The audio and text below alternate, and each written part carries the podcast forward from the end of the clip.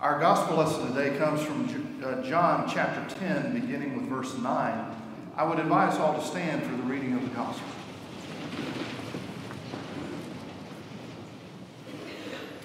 John 10:9. I am the gate. Whoever enters by me will be saved and will come in and go out and find pasture. The thief comes only to steal and kill and destroy. I came that they may have life and have it abundantly. I am the good shepherd. The good shepherd lays down his life for his sheep. The hired hand, who is not the shepherd and does not own the sheep, sees the wolf coming and leaves the sheep and runs away, and the wolf snatches them and scatters them. The hired hand runs away because the hired hand does not care for the sheep. But I am the good shepherd. I know my own, and my own know me, just as the Father knows me, and I know the Father. And I lay down my life for the sheep. This is the word of God for us, the people of God. Thanks be to God. You may be seated. I have to admit that my knowledge of sheep is not abundant, and so I've done a bit of research in the last couple of weeks, kind of getting ready for this. And interestingly, sheep. Well, they're not very easily trained. I mean, you think about all of the carnivals and all of the circuses and the sideshows and the sea worlds you've been to, and you think of the animals that are trained to do things like whales and sea lions and tigers and bears and mice, but you've probably never seen like Uncle Simon's dancing sheep. There's not many of those out there. And I Googled it, and apparently they don't connect with human beings at a relational level like other animals can do. And they're not terribly intelligent. And so they don't really, they're really hard to work with. So I've had a few experiences with sheep, mostly actually in a couple of visits that I made to Scotland. And so on my first visit there, we went to St. Andrews. And I think we have a picture here. That's the old course at St. Andrews, Scotland, and that's where golf was invented. And it was invented by some soldiers who got bored at night and had nothing to do, which, you know, and they were out in the fields where the sheep grazed. And so they started hitting things, you know, around with a stick. And they got in trouble because they were taking it very seriously, as some golfers can do. And so they shut it down so that they wouldn't let the soldiers play golf. But eventually it took on, and of course it became sort of the sport of gentlemen. And so the old course is where golf started. Now we were able to go over as a family, and we got in 18 holes at the old course. Now, I like to say that, and for my golf snob friends, I just stopped there, because it's nearly impossible to get to play a round of 18 on the old course. You have to be a very good golfer. But I don't tell them that there's a putt-putt course right there on the other side of the wall, and it's right by the clubhouse. So for all of us tourists who don't know anything about golf, we get to take our pictures there. And there's the stone bridge that all the champions go on, and so I was there. So then that was St. Andrews. I was able to go for about 6 days, back probably 2010, 11, and stay on the little island of Iona, Scotland, with a group of pastors as we were studying the Iona community. St. Columba brought the gospel to the people of Scotland on that small island. It's 2 miles long, 1 mile wide, and all of the kings of Scotland, ancient kings of Scotland, are buried there. And right next to the abbey, which they've rebuilt from the 6th century ruins. The Books of Kells was written there and then taken to Ireland because the Vikings kept trying to kill all the monks. And so they decided it's probably not our best spot. But Iona is sort of the spiritual capital for the people of Scotland. A lot of tourists that go there, a lot of pilgrimages.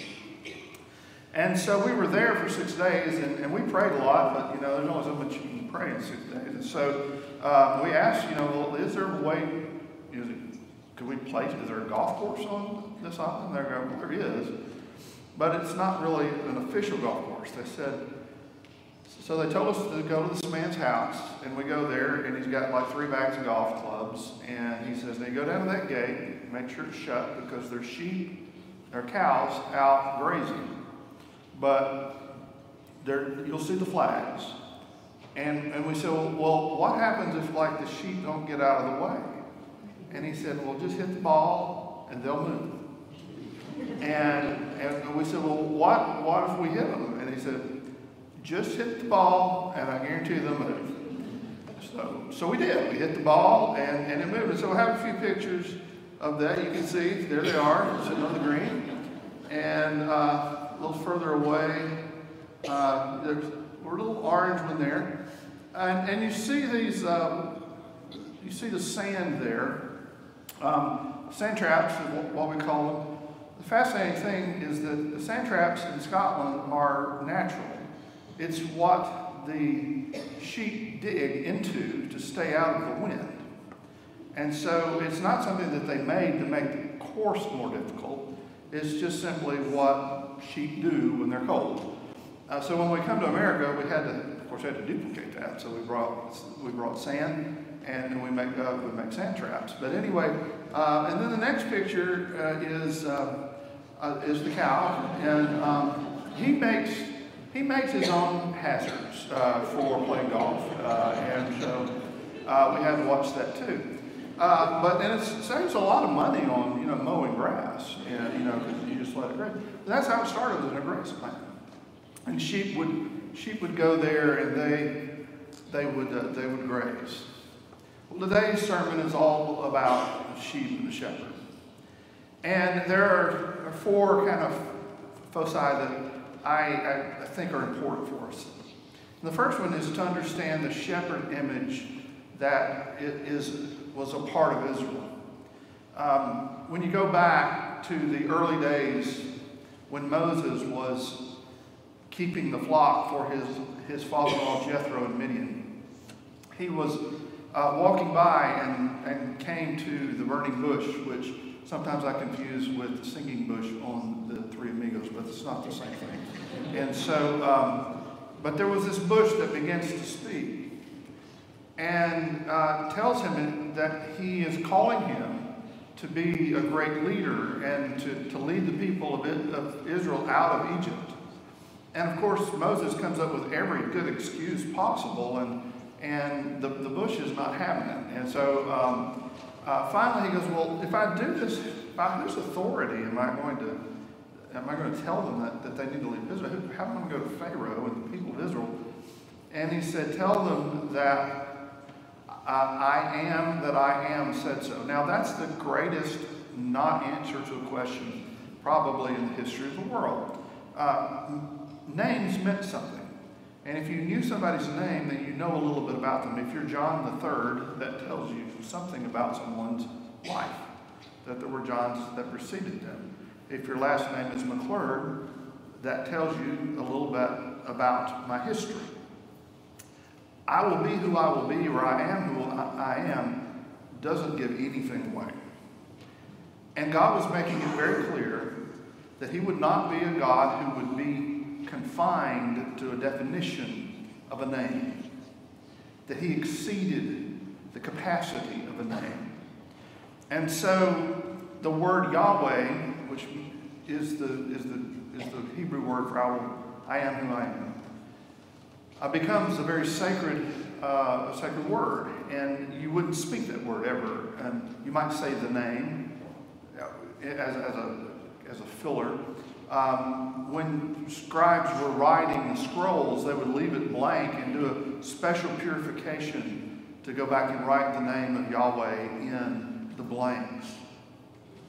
And so it was a bit of a surprise for Jesus to just sort of look at everybody and say, Yahweh, the good shepherd. I mean, the shepherd had been the image of God in Israel for millennia. He was He was the shepherd in Psalm 23. And so for Jesus to say, at first to use the word Yahweh, which was a holy word that no one ever spoke, and then to say, I am God, the shepherd, the good shepherd, was a huge focus. You didn't do that. It's kind of like, you know, the guy that was in the LSU section when I went to the Alabama basketball game. And I don't know what happened to him, but I sure it wasn't good. But anyway, he wouldn't stop. And Jesus says it. And so it's critical to understand that Jesus is now saying, just as God was the shepherd of Israel, now I am the shepherd of Israel. And that was a huge statement that would get you killed, and it did. But that's what he was saying. Second, I think, real key idea in this passage is the concept of the good shepherd versus the hired hand. The Pharisees of Jesus' day were in charge of the temple, and they were in charge of the religious ceremonies. And there was a whole lot of pomp and circumstance and a lot of politics, and people wanted to have certain positions, and preserving that institution was important. The difficulty became that as the Pharisees tried to preserve that institution, they forgot about their real purpose, which is to help people know God. And so they failed really at their overall purpose, was for Israel to be a light to the world, and it became just simply trying to maintain the institution that existed. I truly believe that our world is in the midst of a reformation in the church. I have been a part of three different denominations in my lifetime who are all struggling over different issues, but at the core of it is to how to protect the institution rather than how to carry out the mission that Christ gave to us. Now, I'm sure they wouldn't put it in those words, but from the outside looking in, you realize that this is not very different from what the Pharisees were trying to do in the day of Jesus.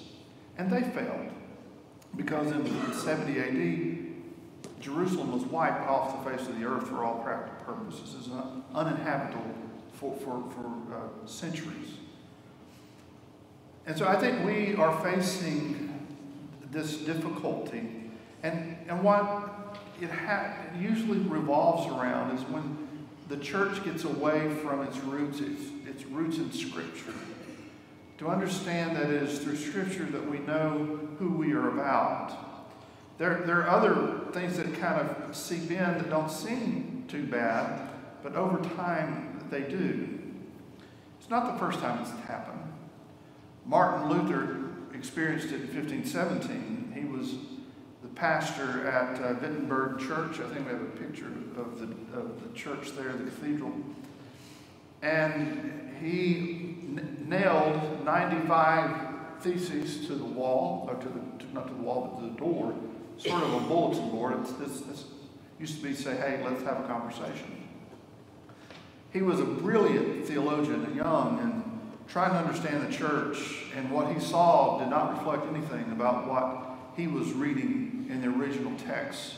He was excellent at Greek and at Hebrew, and he realized that the church had little to do with what he was reading.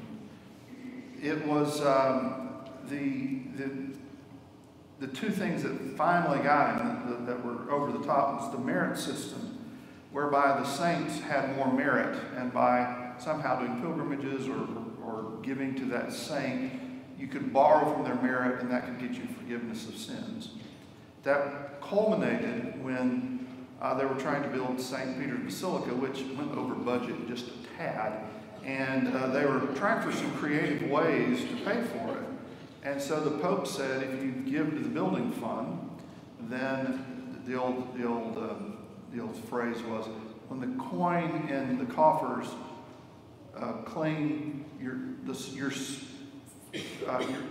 relative soul from Purgatory springs. And basically, you got your family members out of purgatory by giving to the building fund. Now, I recommended that to Bill last time we did one. But then there was the, you could pay for your sins, your forgiveness, before you commit the sin. Now that's a pretty good deal. I mean, you know, it's an open-ended thing. And Luther looked at this and he said, this has nothing to do with why Jesus came to the world. And so the Protestant Reformation began. And I think we're in a sort of a similar Reformation moment. We are seeing religion, we're seeing our faith, the gospel, being permeated by things like prosperity gospel, where Jesus came so that we could, you know, have an easier life and make money and be blessed all the time. No, God never promised us rose garden. There are people who want to take Scripture and somehow make it conform to the politics of a certain country in a certain race or in a certain time. When Jesus was 2,000 years ago, he wasn't writing about politics in a country for 2,000 years in the future. And then there are social issues that crop in, where they're important things, but they become adopted as the most important thing the church does. And in every case where the church has faced this, the way that it has found its footing again is what's called sola scriptura, going back to Scripture alone. Now, there are other things that can help us understand Scripture. Certainly science can, and certainly our experience with God can, and some religious tradition of how people have interpreted the past. At the end of the day, Scripture is what we have to get back to. And that's one of the reasons why we keep pushing small groups and Bible studies. Bill and I did a series, we have a series out, a video series for this sermon series, and if you're interested, I teach on Tuesday mornings at 10. And then after dinner on Wednesday nights, I'm going through these. We'll go through this particular Sunday on this passage. But we want you in some small group studying Scripture, because that's how you know what the shepherd is saying. We learn that by knowing the Scripture and what he has said, but we also learn that through hearing his voice and knowing that voice of God that's speaking to us. I remember as a child, my father had the greatest, loudest, shrillest whistle that I've ever that I've come across. And it was the good old days, you know. There weren't any fences. There weren't really a lot of rules. Kids got kicked out of the house at 8. You come back for dinner at 4, and There weren't fences for dogs either, so they ran around and got in fights all the time. It was a great time. And, but I knew that when I heard my father's whistle, it was time for dinner, and I had about 5 minutes before that became an issue. I knew it. I knew the sound. Jesus says, my sheep know my voice. And so we need to hear God and pray and meditate and know his voice. So when that whistle goes off, we know, yeah, something's not right. The fourth thing that I find in this passage is the very simple and humbling truth of who Jesus is and who we are. Jesus said, I am the gate. Some translations say, I am the sheep gate. And to understand that, you have to understand shepherding in that time, and still today, is usually done in some sort of a cave or structure that gives some protection. And then the shepherds would pile up rocks in front of the cave so that the sheep would be penned in. And where the gate is, at night, a good shepherd would lay across the gate so the sheep couldn't get out. And if the wolf wanted the sheep, he had to come through the shepherd. And Jesus says, I am that sheep gate. This is the one who would leave the 99 and find the one to protect them. This is the shepherd who would fight the battles and fight the enemies for us because he loves us. This is the shepherd who would and did give his life for us. And so I am so humbled that someone so grand could love someone like me so small, so that I could be found and not lost. I'd invite us to close the sermon this morning by remembering a few more things about the Good Shepherd. Let's recite together Psalm 23. The Lord is my shepherd, I shall not want. He maketh me to lie down in green pastures. He leadeth me beside still waters. He restoreth my soul. He leadeth me in paths of righteousness for his name's sake. And yea, though I walk through the valley of the shadow of death, I'll feel no evil. Thou art with me. Thy rod and my staff, they comfort me. Thou preparest a table before me in the presence of my enemies. Thou anointest my head with oil, and my cup runneth over. Surely goodness and mercy shall follow me all the days of my life, and I will dwell in the house of the Lord forever. Amen. In the name of the Father, and the Son, and the Holy Spirit. I would invite us to stand and turn to hymn number 90, The King of Love, My Shepherd Is. Let's stand as we sing in closing.